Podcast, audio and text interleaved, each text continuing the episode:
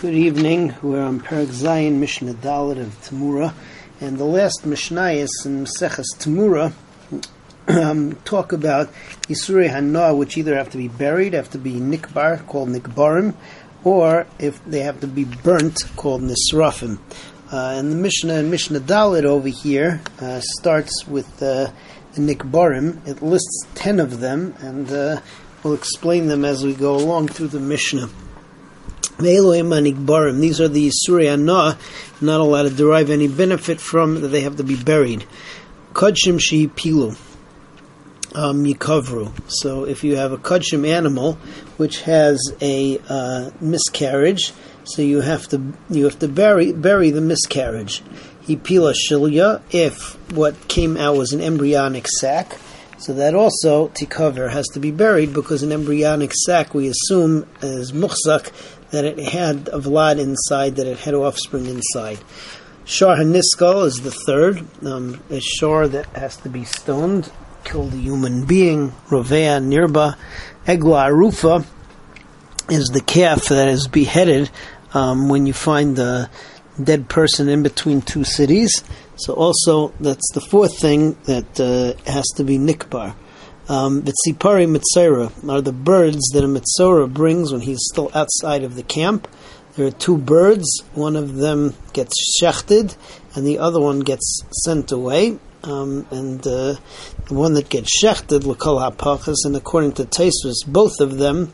So, if uh, they die, so when they die, so then it's just nikbar. You can't do anything else. So it's aser bahana. It gets buried.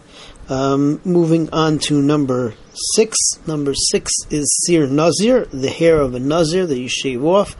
Um, so that goes uh, that goes and is buried. Peter Chamor is uh, firstborn Chamor when you don't want to when you don't want to redeem it, so you behead it, and that is uh, buried.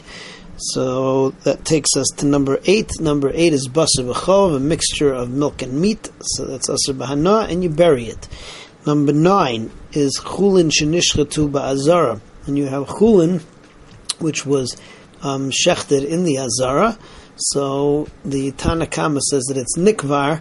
Rabbi Shimon Aimer, Rabbi Shimon says chulin shenishchatu ba'azara yisrafu. He says midrabanan, we burn it because we don't want you to get mixed up with regular kodshim. Um, but the Tanakama, and that's the way that we paskin, is that it's a nikbarim. Uh, and the last one, number 10, is chaya sheneshut If you have an animal which is a chaya, let's say a deer, it was nishchat in the azara, so also um, the same thing is that according to the Tanakama, it's nikbarim. According to Reb Shimon, we say that it's nisrafim, we paskin that it's nikbarim.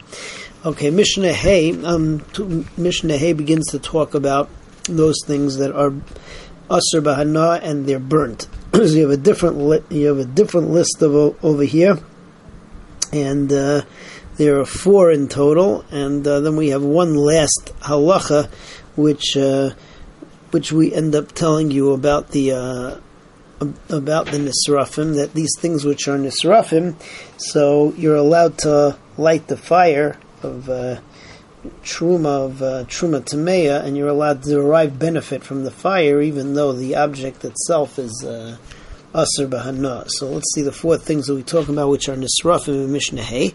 nisrafim. These are the isra I know they have to get burnt. Chametz bepesach. Chametz, which you find on Pesach. Yisariv. You burn it. With truma tameya. Truma, which is supposed to go to the Kohen, which becomes tame, which now can't be eaten, has to be burnt.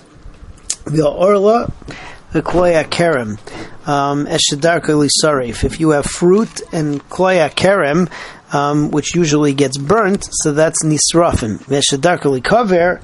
However, if it is uh, if it's uh, liquid, so then you bury it. So basically, the four things are chametz bepesach, truma tameya, truma tameya, arla, and then you have and kloya kerem.